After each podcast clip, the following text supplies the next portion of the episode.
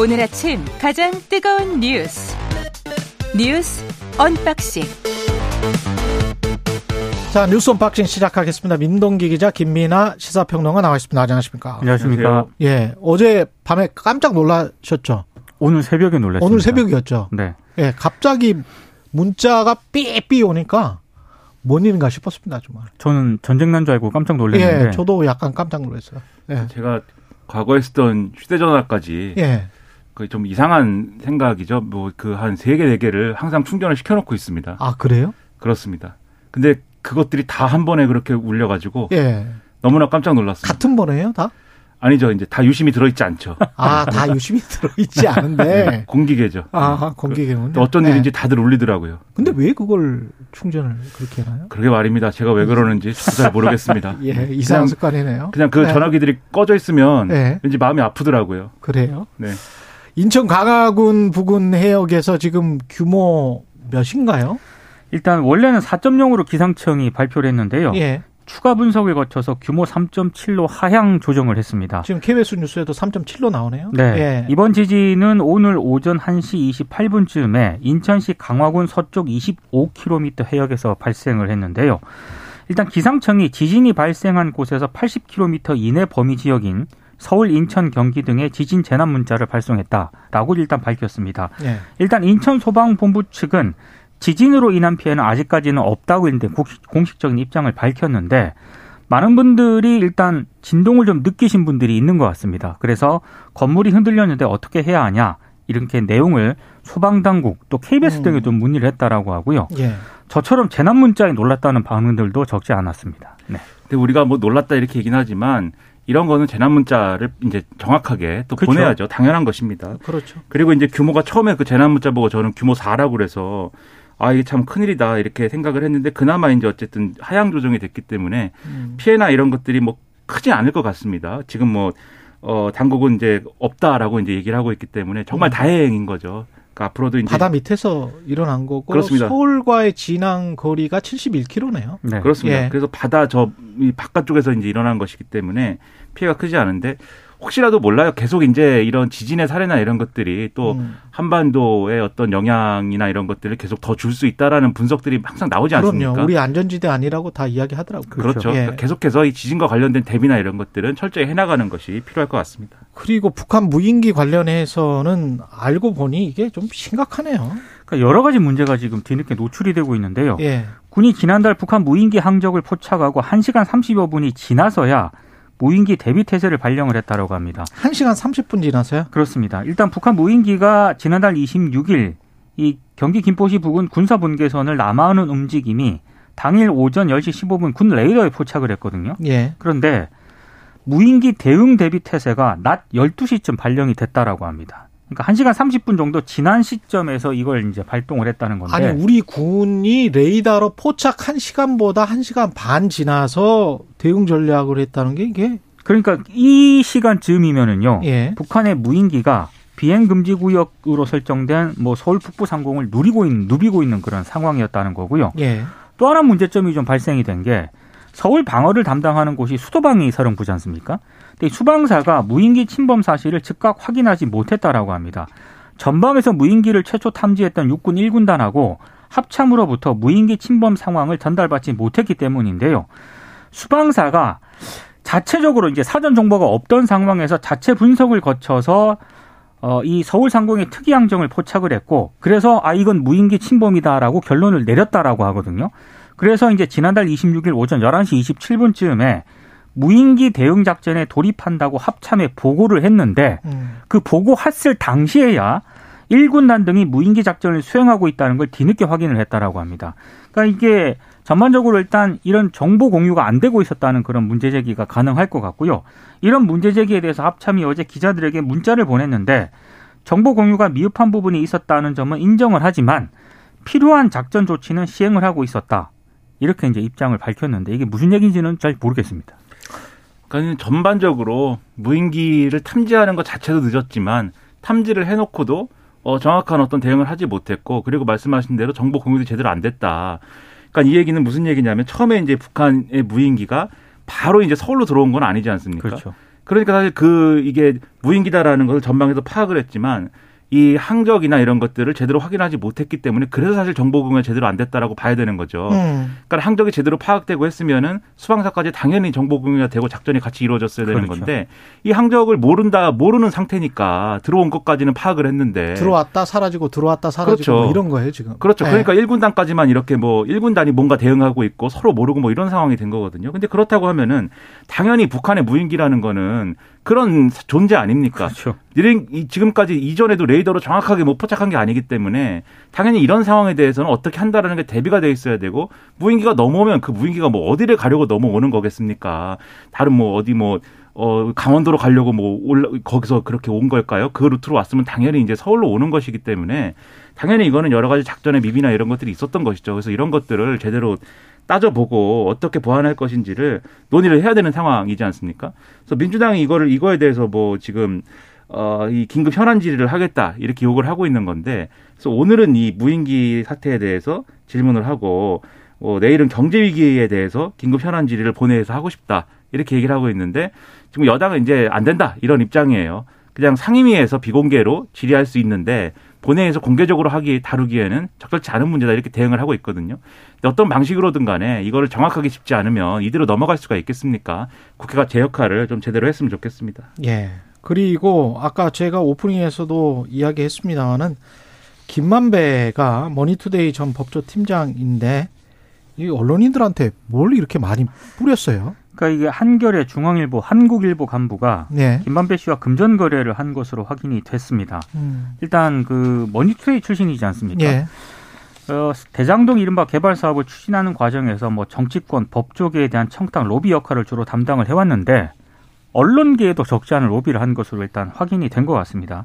한겨레 간부는 2019년에서 2020년쯤 이 김만배 씨로부터 아파트 분양금 등의 명목으로 6억을 받았다라고 하고요. 지금 플러스 3억 더 있다. 더 있다라는 얘기도 있습니다. 지금. 예. 예. 그리고 한국일보 간부 같은 경우에는 2020년 1억, 중앙일보 간부는 2019년 9천만 원을 김만배 씨로부터 전달을 받았다라고 하는 건데 이게 차용증 쓰고 빌린 걸로 했다는 거잖아요. 형식은. 그렇게 해명을 하고 있습니다. 예. 그러니까 청탁 대가성이 아니라 근데 정- 이게 정영학 녹취록에도 그런 식으로 처리했다라고 나오는 거잖아요. 나오고 예. 뉴스타파도 이제 이런 부분을 또 보도한 적이 있고요. 그렇죠. 그래서 일단 김만배 씨와 자사 기자들의 금전거래 의혹에 휘말린 언론사들은 일단 진상 조사에 돌입을 한 그런 상태인데요.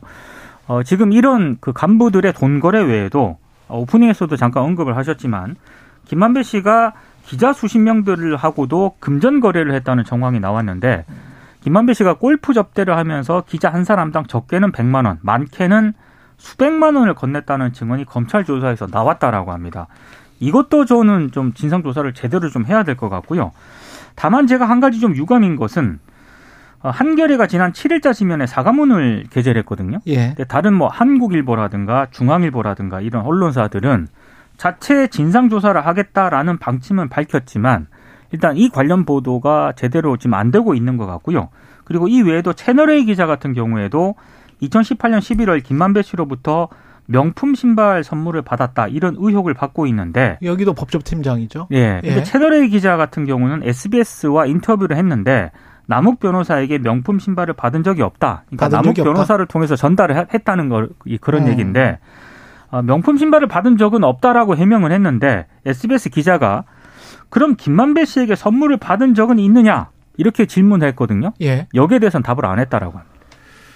그러니까 참 부끄러운 일이죠. 언론이 얼마나 부끄러운 일입니까? 이거 엉망진창인데 가장 심각해 보이는 게 한겨레예요. 한겨레는 지금 이제 이분이 아파트 분양 당첨이 됐는데 9억 원이 없다. 그러니까 대출을 원래 받을 예정이었는데 정부 정책에 따라서 대출이 막혔다. 그래가지고 9억이 필요하니까 9억을 좀 마련해 달라.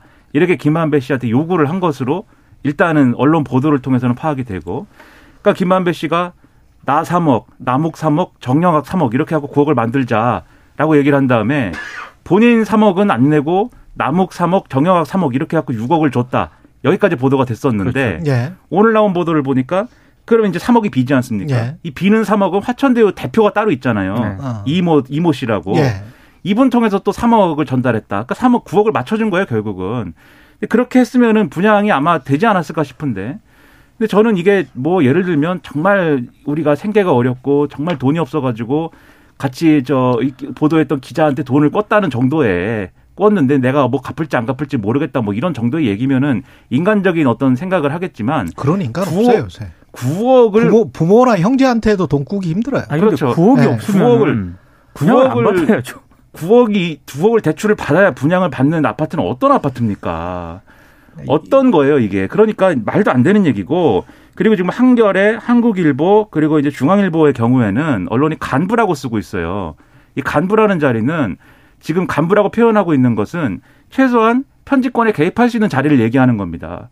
부국장까지는 타이틀이 나왔으니까 부국장이라고 합시다. 그리고 이 네. 연루된 그 지금 한 이 간부들 있지 않습니까? 네. 다 이제 법조 기자였고 그다음에 김만배 씨와 법조 기자를 하면서 친해졌고 그렇죠. 근데 간부였다는 얘기는 보도에 영향을 미칠 수 있는 자리에 있었다라는 그렇죠. 얘기입니다. 네. 그 사회부장 출신들이기도 하고 맞습니다. 그러니까 지금 저 핵심은 돈을 받았다는 것도 중요하지만 그 그거 뭐 빌린 형식이든 뭐 어떻든 간에 한겨레 기자는 차용증도 없다는 거예요, 지금. 그래요? 없다는 그러- 거죠. 그것보다 어떤 기사를 썼는지 어떤 기사를 쓰지 않았는지 어떤 정보 때문에 어떤 정보를 독과점해서 이들이 이렇게 전횡을 펼칠 수 있었는지 이게 중요한 것 같아요. 대장동 의혹과 관련해서 이들은 뭘 알았기 때문에 그냥 단순히 법조기자 출신이었기 때문에 내가 돈 많으니까 김한배가 수익이 뭐 한 2천억 났다는 거잖아요. 네. 그거 지금 추징을 다 한다는 건데 그것과 관련해서 뭐 내가 돈 많으니까 그냥 아무 한테나 그냥 막 준 거는 아닐 거 아닙니까? 그렇죠. 그렇죠. 어떤 대가성이 있을 것 같은데. 그 정영학 회계 네. 저기 이 회계사의 그 녹취록에 보면은 김만배 씨가 그렇게 주장하지 않습니까? 어, 이 회사에게 회사에 돈 줄 필요가 없다. 기자들에게 직접 줘야 된다. 내가 분양도 받아주고 다 한다. 이런 얘기를 하잖아요.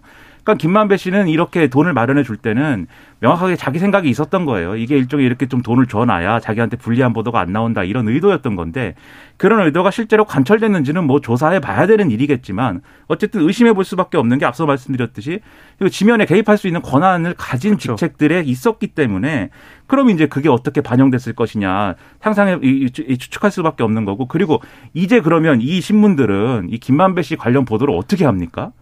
어떻게 할 거예요 이거를? 저는 그래서 너무나 큰 잘못을 했고 여기에 수십 대해서 명의 기자 같이 골프를 쳤다. 처음부터 100만 원을 주고 시작했다. 이거는 100만 원이 아마 골프 내기 비용 플러스 본인의 경비였을 텐데 보통 한 25만에서 30만 원 정도 들잖아요. 그러면 이 100만 원을 가지고 서로 내기를 했다는 거고 그 100만 원은 공돈이잖아요. 그렇죠. 어, 공돈으로 골프 치고 거기에서 본인들이 내기에서 이기면 뭐 어떤 사람은 더 많이 가져가고 그렇죠. 이, 런 식이었겠죠. 그러니까 그걸 봐도 네. 이런 거예요. 그래서 지금 보도된 것이 과연 김만배 씨가 돈 뿌린 뭐 이런 기자들의 전부이냐 음. 더 있을 거라고 생각이 되고 네. 그리고 두 번째로 그러면 이렇게 돈을 뿌리는 뿌린 사람이 우리가 일반적으로 이제 언론에 대해 생각할 때 예. 김만배 뿐이냐 그러면 그렇죠. 이게 일상적으로 벌어지는 어떤 행태인 것이냐 이런 의문이 들고 그럼 결국 우리가 언론을 어떻게 신뢰하느냐의 문제까지 가는 거거든요. 그렇습니다. 이걸 바로 잡을 수 있다라는 거를 보여줘야 되는데 여러모로 참 걱정이 많이 됩니다. 핵심은 출입처라고 보고 3280님도 비슷한 말씀하셨어요. 이만하면 법조 카르텔은 만악의 근원 아닌지 출입처 기득권 타파했으면 좋겠습니다. 이런 이야기 하셨습니다. 자세한 이야기는 장윤성 기자와 또 하겠습니다. 예. 나경원 저출산위원회 부위원장이 저출산 관련해서 대책을 이야기를 했는데 대통령실이 또 그걸 공개적으로 비판을 했습니다. 그러니까 출산을 할 때 부채 탕감을 검토하겠다 이렇게 발언을 했는데요. 예. 여기에 대해서 안상훈 대통령실 사회수석이 나 부위원장 발언에 대해서 윤석열 정부의 정책 기조와는 상당한 차이가 있다 이렇게 반박을 했습니다. 이 반박 뒤에 어제 나 부위원장이 SNS에 일단 예, 당장 추진할 계획이 있는 것은 아니다. 어찌됐든 오해를 불러일으킨 점에 대해서는 유감스럽게 생각을 한다. 그러니까 한발 물러서는 모습을 보였는데요.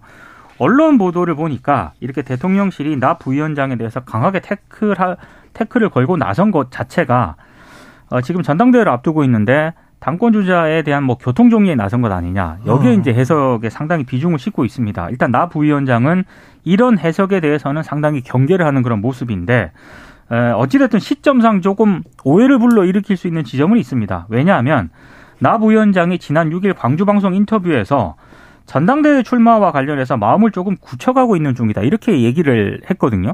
그런데 대통령실이 나 부위원장에 대해서 강하게 지금 유감 표명을 한 게 바로 이 인터뷰 뒤에 나왔습니다. 그렇죠. 그러니까 이게 지금 출마 여부에 좀 영향을 미치려고 이렇게 강하게 좀 용산에서 반발을 하고 있는 것 아니냐, 뭐 이런 해석이 좀 나오고 있는 그런 상황인데요. 이번 주에 아마 조만간 나 부위원장이 뭐 결심을 굳힌다라는 보도가 있거든요. 그렇죠. 예. 이번 주 뭐 오늘이나 내일이나 이렇게 상황을 좀 보면 될 것 같습니다. 저는 이제 뭐 한 세 가지 정도 얘기하고 싶은 게 첫째로 나경원 부위원장은 전당대회 출마할 거면은 이거는 왜 받았는지 모르겠어요. 이 직책은 3개월 만에 이럴 거면은 음. 그런 측면에서 사실 비밀을 준게 분명히 있죠. 그런 생각이 들고 두 번째로 대통령실은 이 나경원 부위원장이 이제 어떤 정책성 정책 홍보성 발언을 한 거에 대해서 이렇게까지 해야 되나라는 생각이 드는 것도 사실이에요. 그러니까 아니 정부 기조와 지금 다르다는 거잖아요. 그렇죠. 근데 해명은. 나경원 예. 부위원장이 이런 정책을 확정했다 이렇게 발표한 것도 아니고 검토한다고 했죠. 검토한다. 이게 헝가리에 그런 제도가 있다는데 아이디어를 빌어와서 예를 들면 우리가 신혼부부나 이런 거 이런 이제 대책으로 어 이 대출 해주지 않습니까? 이제 그 이 뭡니까 집과 관련돼서 그렇죠. 그런 부분에 반영할 수 있는지 뭐 이런 것들을 검토하겠다고 얘기한 거잖아요. 어. 근데 거기에 대해서 이렇게까지 기- 이게 그게 개인 의견이다까지는 대통령실이 설명할 수 있다고 보지만 이게 무슨 뭐 실망스럽다 무슨 뭐 이게 뭐 아주 뭐 워딩이? 예. 예. 그리고 뭐 이 언론을 보니까 해촉 가능성도 있다 뭐 이렇게 나오는데 네. 이렇게 셀 필요가 있느냐? 그렇죠. 이렇게 가는 거는 전당대회에 나온다는 얘기 때문에 이렇게 얘기하는 거죠. 그러면 정치적인 함의가 있다. 그렇죠. 그럼 과연 이게 또 뭐 당무개입 이런 얘기로 또 가지 않습니까? 이렇게까지 할 필요가 있는지 의문이고 세 번째로 그럼 이제 저출산 그 문제는 누가 어디서 무슨 얘기를 할 수가 있죠? 그러니까 이렇게 되면 상당히 혼란스러워질 수밖에 없고 앞으로 나경원 이 부위원장이 출마를 하게 되면 결국 비윤 후보처럼 가가지고 그러니까 건전한 비윤 후보처럼 뛰는 수밖에 없게 됐어요. 그러니까 상당히 여러모로 꼬일 수밖에 없게 되는 상황인데 왜 나경원 부위원장은 친윤 후보가 될 수가 없는 것인지 그 리그에 왜 안 끼워주는지 저는 상당히 의문입니다. 일부 언론은 예. 잠시 뒤에 인터뷰하시는 윤상현. 의원하고 예. 결국에는 연대하지 않겠느냐 이런 해석도 하고 있습니다. 윤나연대. 예. 최경영의 최강시사 뉴스 unboxing 김민하 평론가 민동기 기자였습니다. 고맙습니다. 고맙습니다. 예. 지금 듣고 계신 시각 7시 40분입니다.